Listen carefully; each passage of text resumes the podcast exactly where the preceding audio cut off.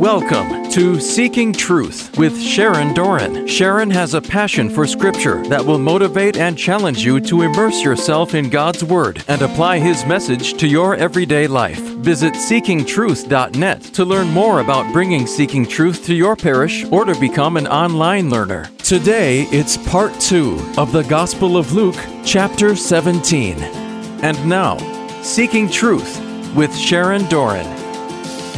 Sin has ripple and ripple and ripple and ripple and ripple effects on humanity, and sin is never done alone in isolation. People think they're doing a sin all on their own. No, it affects the family, it affects the world, it affects the mystical body of Christ. Sin always, always affects others. And so, scandalon, right now in the papers, we have a perfect example of scandalon, intrinsic evil making others fall. And it's the church, they're even calling it, this is one of the news stations, the church abuse scandal. It's a scandalon. It's a scandalon because it's an evil behavior or attitude that leads another into sin or a destructive behavior. It's a scandalon because an evil person or an evil thing by which one is entrapped or drawn into the error of sin. It's very serious for those who cause this very serious, gravely serious. And also the children or a person who's trapped in an act like this, there's ramifications, you know, for their life and their future life. So it would be better for him if a millstone were hung around his neck and he were cast into the sea than one should cause one of the little ones to sin. Physical death is an absolute certainty. But until physical death, until we die, there is still room to repent from any sin and to spare ourselves from eternal spiritual death in hell forever, right? For all of us. Hell's a choice. You know, we have to choose to repent. We repent or we don't. It's, it's our choice. He'll forgive us if we repent. Even the size of a little mustard seed, faith that much, He will forgive you. If you have faith the size of a grain of a mustard seed, you could say to the sycamore tree, be rooted up and planted in the sea and it would obey you. Now, does Jesus literally want us rooting up trees? Is that what he's saying? Because some people take these verses literally, but they are hyperbole in the Hebrew language. And this is a modern day hyperbole. I'm so hungry I could eat a horse. Well, does that mean that I literally want to eat a horse? No. It's hyperbole. So a hyperbole is an exaggerated statement or claim that is not meant to be taken literally. So Jesus literally doesn't want us uprooting trees. He wants us to have faith in him. And just mustard seed sized faith can uproot those deep, deep sins, especially unforgiveness. And redemption is possible with just the tiniest bit of faith while we still have breath.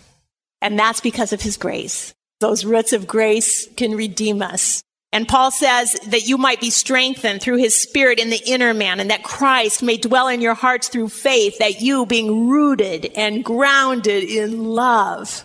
And, and that with this type of grace, you would have power at work within you to be able to do far more abundantly anything that you ask or think. So I want to also tell you a misinterpretation of this passage because it happened in my family. This is a hyperbole. It's not meant to be taken literally. This is how Matthew says it. Truly, I tell you, if you have faith as small as a mustard seed, you can say to this mountain, move from here to there, and it will move. So when my dad was dying of cancer, and he was a man of great faith, a woman came from another church and she told my dad on his deathbed, if you had faith the size of a grain of a mustard seed, you could tell that cancer to leave your body and it'd be gone. You don't have enough faith, Mike. So I guess my dad didn't even have a little speck because he died three months later of cancer.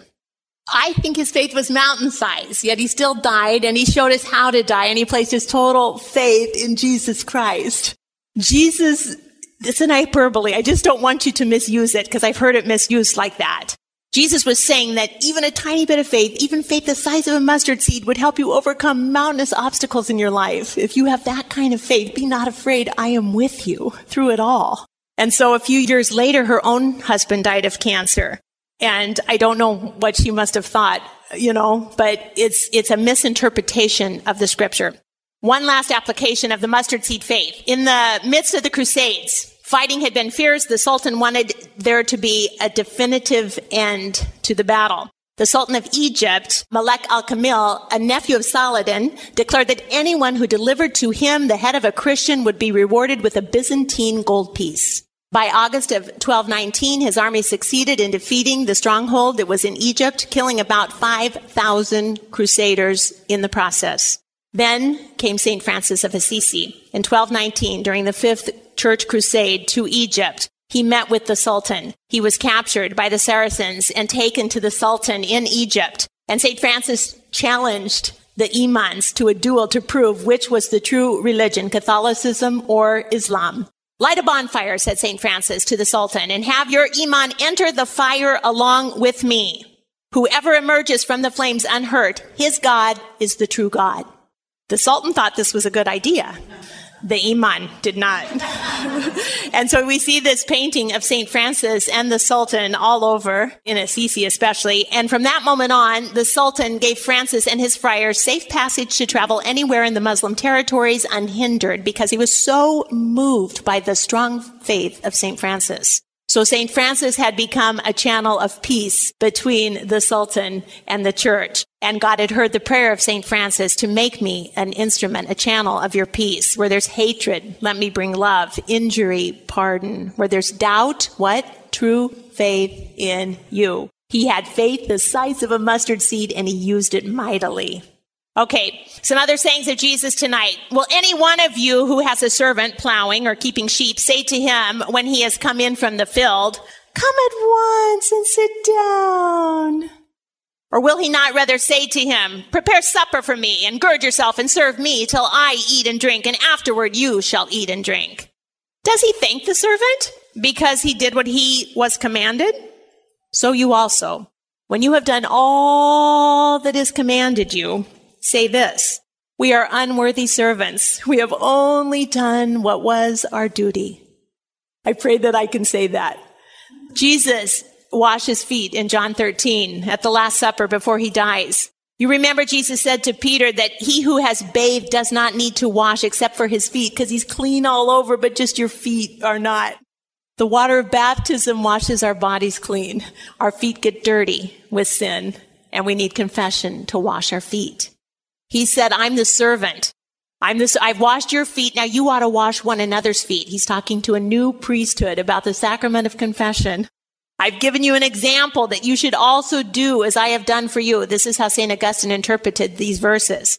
It's an analogy that Jesus was washing feet as a servant, greatest servant of all, but it was a predictor of the new priesthood and that they would be hearing confession and washing away sin. So total bathing, baptism, total foot washing, confession, two sacraments. Truly I say to you, a servant is not greater than his master, nor is he who is sent greater than the one who sent him. God, the master, is doing the forgiving. But if you know these things, blessed are you if you do them. Now I've been teaching Bible for the last 18 years and I get paid zero.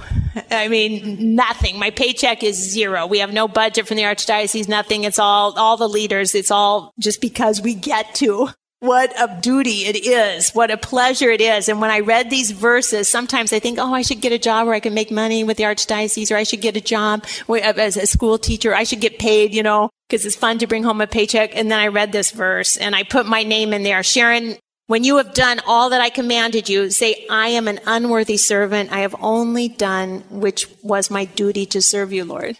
And I was just so comforted by that. I just knew that was right. That rang true to me. It reminded me of Mary, the model disciple, the perfect disciple. What did he ask her to do? What was her duty? She wasn't looking to be an unwed, teenage, pregnant woman subject to being stoned to death. That wasn't the job she was looking for, but that was the duty she was asked to do. And what did Mary say? Behold, I am a handmaid. I'm a servant. I'm a slave of the Lord. Let it be done unto me according to your word. She didn't need a paycheck. She didn't need her name in the paper. She didn't need this. She didn't need that. So all of us have been given a duty as Christians. Every single person in here, no one's off the hook. Seeking Truth class. When you have done all that he commanded each and every single one of you to do in his kingdom's work, can we say, I am unworthy servant. I have only done that which was my duty. It was a pleasure to serve you, Lord. And he will say, well done, good and faithful servant. You have been faithful over little. I'm going to set you over much. Enter into the joy of your master. Come and eat the eternal banquet of the Lamb of God. I'll pull up a chair with you. So now the lepers. Jesus is cleansing 10 lepers tonight. He is on the way to Jerusalem and he's passing between a very important border between Samaria and Galilee. Now we have already heard about one Samaritan in Luke chapter 10. It was the parable of the good Samaritan. There was one good Samaritan, right? Well, actually, there were two good Samaritans because the one tonight is good too. And Jesus is teaching here, and I'm just being facetious. Okay, so Samaria is right in the middle between Galilee and Judea. It's really, you got to go through it. You could go way around the long way, but it's very treacherous. You want to, so he's going through, he's right there on the border. Now, if you remember from Isaiah, when the first part of Isaiah, we were talking about the Assyrian exile. The king of Assyria captured Samaria. They were part of the northern kingdom of Israel and he deported the Israelites to Assyria. And when they got to come back and resettle Samaria in 2 Kings 17, the king of Assyria brought people from five different countries, Babylon, Cutha, Ava, Hama, and Seraphim. Remember? Five different husbands that intermarried with the Samaritans, giving them five new Baals, five new husbands, five new gods. So, so the Jews disdained them, hated them, and to the Jews, Samaria was like a woman with five husbands. She had betrayed the God of Israel and was, was a half breed. The woman in John 4, the Samaritan woman at the well, she had five husbands. That's symbolic. And the one she was living with now was not her husband. He was the sixth. And Jesus is saying, I can be number seven, the perfect bridegroom, the God that you were supposed to be your only husband in a new covenant. Okay, so 10 lepers, and they're on their way to Jerusalem. He's passing between Samaria and Galilee. The lepers have to stay out of town. They have to be there in their own colony because it's contagious. And they have to cry out by Levitical law, unclean, unclean, if anyone's getting anywhere close to them. So the lepers are calling out to Jesus. He enters a village. He's met by 10 lepers who stand at a distance and they lift up their voices. And you think they're going to say unclean, but they say, Jesus, Master, have mercy on us. Jesus, Master, have mercy on us. Now at Mass, the priest walks right by us, right past all of us sinners, because leprosy in the Bible is an analogy for sinners.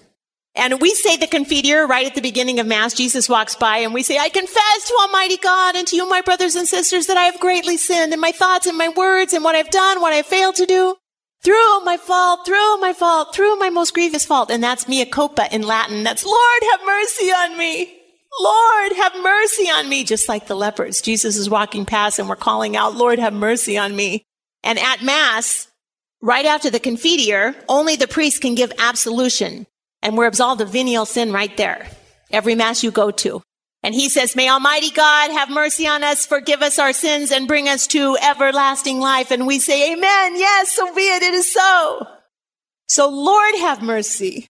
And we say the Kyrie eleison, striking our chest. And we say it three times, the divine number. And we say, Lord, have mercy. And then we say, Christ, have mercy. And Christ means the anointed one, Messiah. We believe it is you. Have mercy. Lord, have mercy. Lord, have mercy. Christ, have mercy. Lord, have mercy. That just reminded me so much of the lepers. We are sinners and we are begging to be back in covenant with you, Lord. We don't want to live outside of town. We want to be back in righteousness with you, back in right standing, back in covenant with you and with the church, the community. We, we're, we're ostracized. We're sinners.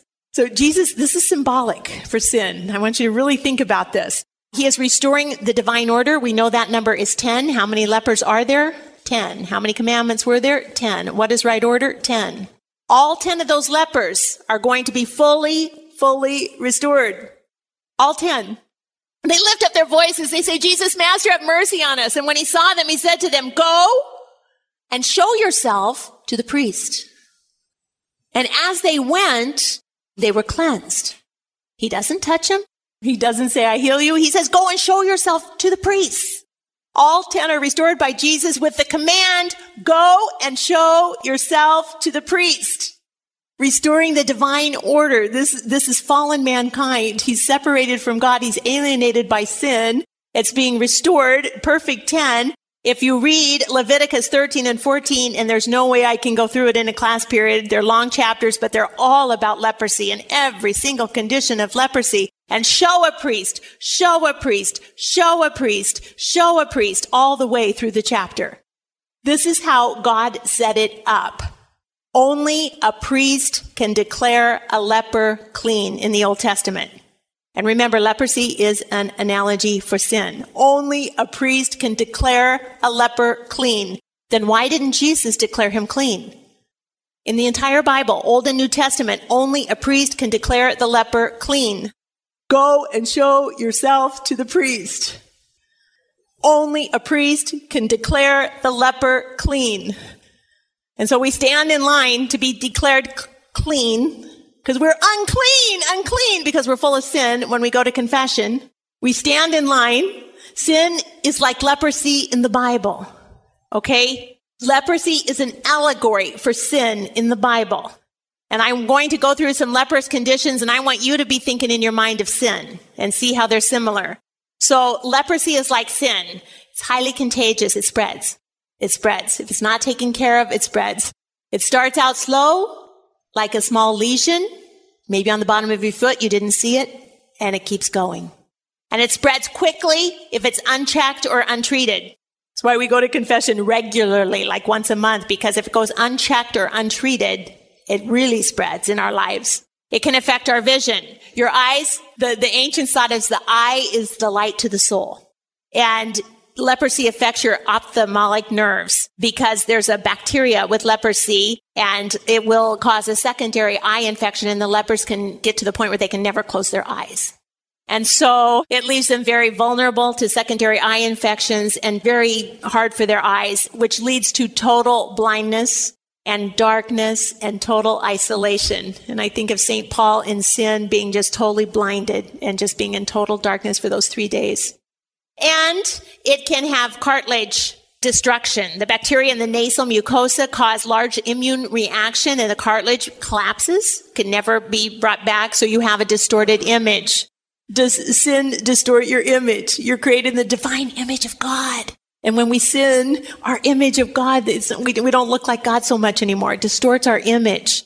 Leprosy distorts the original image. And then the nerve damage. Maybe one of the strongest correlations with sin. Leprosy starts out by affecting the small nerves in the skin surface, but then the larger nerves in the elbow, the wrist, the knee, the ankle can all become affected and the nerves damage and we lose the sensation and we become numb. So when you're trapped in sin, you become numb to its effects in your life. You become paralyzed. You make rationalizations. You make excuses. You, you, you're just numb. And they start losing limbs and fingers because the numbing effects they'll stub or they'll, uh, they'll they'll traumatize the areas clawed hands fingers become rigid and the patient loses the function of their fingers and then the rigidity of the the clawed hands help make them not be able to earn a living anymore because they can't work so that destroys human dignity like sin destroys our human dignity it's very contagious. It spreads so the person gets removed from society. People don't want to live with you anymore. You get out of communion, out of covenant with God and neighbor. It affects the individual person and the whole community. What if that's your mom? What if that's your grandma? What if she's pulled out in a leper colony and you can't see her anymore? So leprosy is isolating and it's a very spiritual allegory all the way through the Bible for sin. Now, I'm not saying people with leprosy are sinners, okay? I'm just saying it's an analogy, an allegorical analogy to sin. John Vianney heard thousands and thousands of confessions every year. And I just think of us as lepers, we're sinners, and we, as they were going to the priest to be healed, we go to the priest and you're waiting in the line and you know you're going to be healed and you know you're going to be healed and you know when you repent, the priest is going to say, I absolve you you're going to be healed. Jesus wants you to forgive yourself. But Jesus doesn't want you to forgive yourself. He's made a priesthood to forgive you. Do you see what I'm saying there? He wants you to forgive yourself. But some people feel they can go, they, they can just forgive themselves.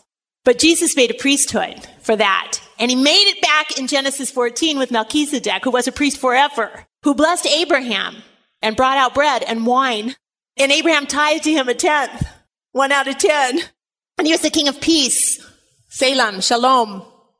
And the priesthood is the one that God has given this honor to absolve us and to remove the sin, to remove our leprosy, our spiritual leprosy, and to absolve us. In His name, no.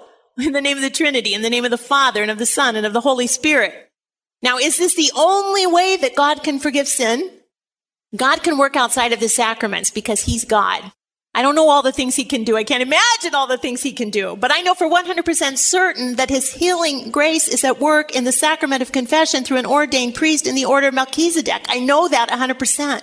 So that's what I choose to do. Go to confession.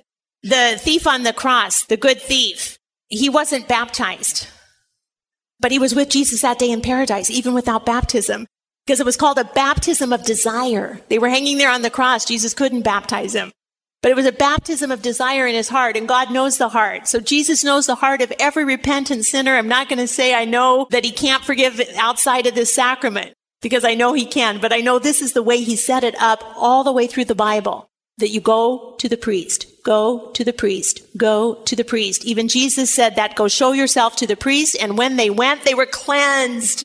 Jesus hadn't done the final sacrifice yet. He is the final high priest once for all. Why didn't he just examine them and declare them clean and say, I heal you? Because he wanted them to go to the priest. He followed Levitical law. His work on the cross was not yet complete. So what did he do when his work was complete? When he rose from the dead that night, he went up to those locked doors and they were locked for fear of the Jews. And he breathed on them, those 10 new priests. 10, the divine order. 10, who can restore the divine order of sin and fallenness from God.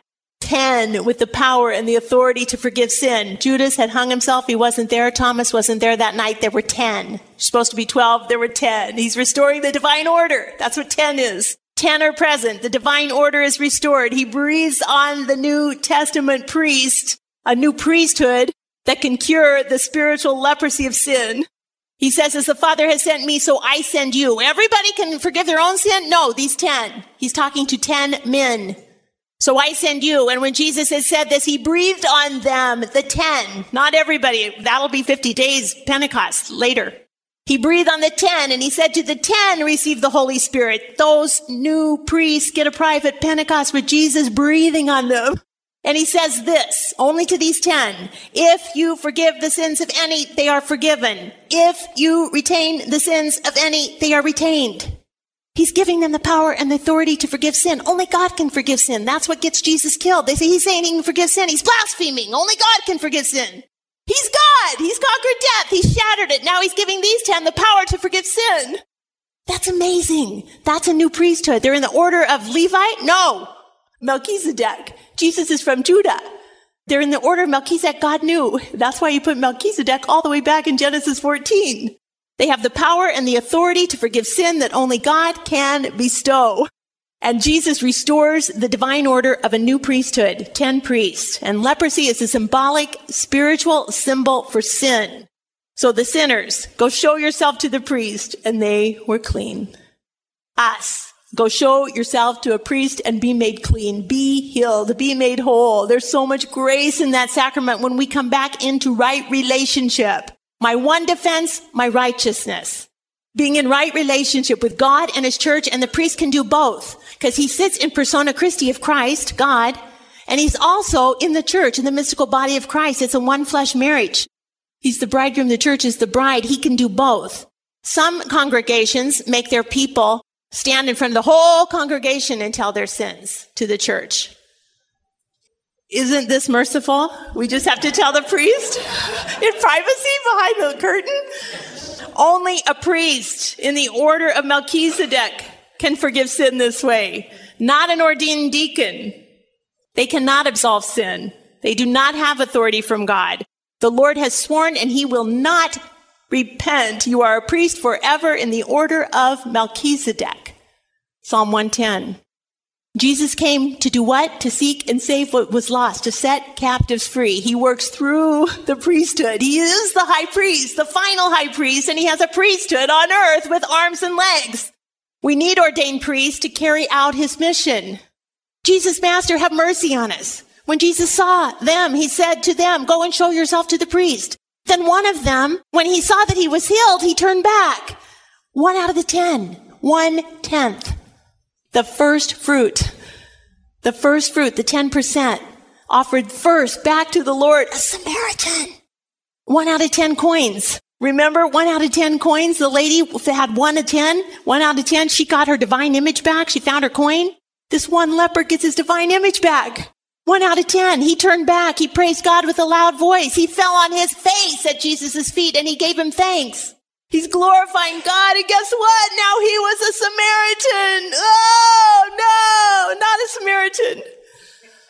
The Good Samaritan was generous and loving and merciful in Luke 10. Now this healed leper Samaritan is full of gratitude and thanksgiving. No, no, no, no. Not a Samaritan. And Jesus said, we're not 10 cleansed. Where are the other nine? Was no one found to return and give thanks and praise to God except this foreigner? There was a wall in the temple that foreigners couldn't go over, the court of the Gentiles. If you cross it to get closer to the true presence of God, you will be killed. It says you're taking your life in your own hands. There's a sign. This foreigner is standing face to face with God. The wall's been shattered. Paul writes about that. He says to him, rise and go your way. Your faith has made you well. Only the foreigner has returned to glorify God and give thanks. Rise and go your way. Your faith has made you well. Do we praise God when we're forgiven of sins in confession? When you come out of confession, do you say, I glorify you, God? You've healed me. I'm a leper. You made me clean. You've given me my divine image back. You've restored me. I can feel again. I'm not numb. I'm, I'm not numb to sin. I've been cleansed. I've been set free. Do we thank God? Protestant converts are extremely grateful after their first lifelong confession. They come out of there just on fire. Every single time we go to confession, Jesus wipes the slate 100% absolutely clean. He has no memory of what you've done in the past. You get a fresh start. You get a do-over. You get to begin again. And it just takes this much faith to get absolution, to get all those sinful roots eradicated out of the sycamine tree of your life and be done with sin until your next confession, right? Let's pray. Praise you, Jesus. Thank you for the gift of confession. Lord, we're such lepers. We're so disfigured. Your image could be so much brighter in the world if our faith could mature. You say it only takes faith the size of a little teeny tiny mustard seed to uproot all this sin in our life. Give us that type of faith, Lord God. You just heard the conclusion of the Gospel of Luke, chapter 17, on Seeking Truth with Sharon Doran. To learn more about Seeking Truth Bible studies, visit seekingtruth.net. Tune in next time for more Seeking Truth with Sharon Doran.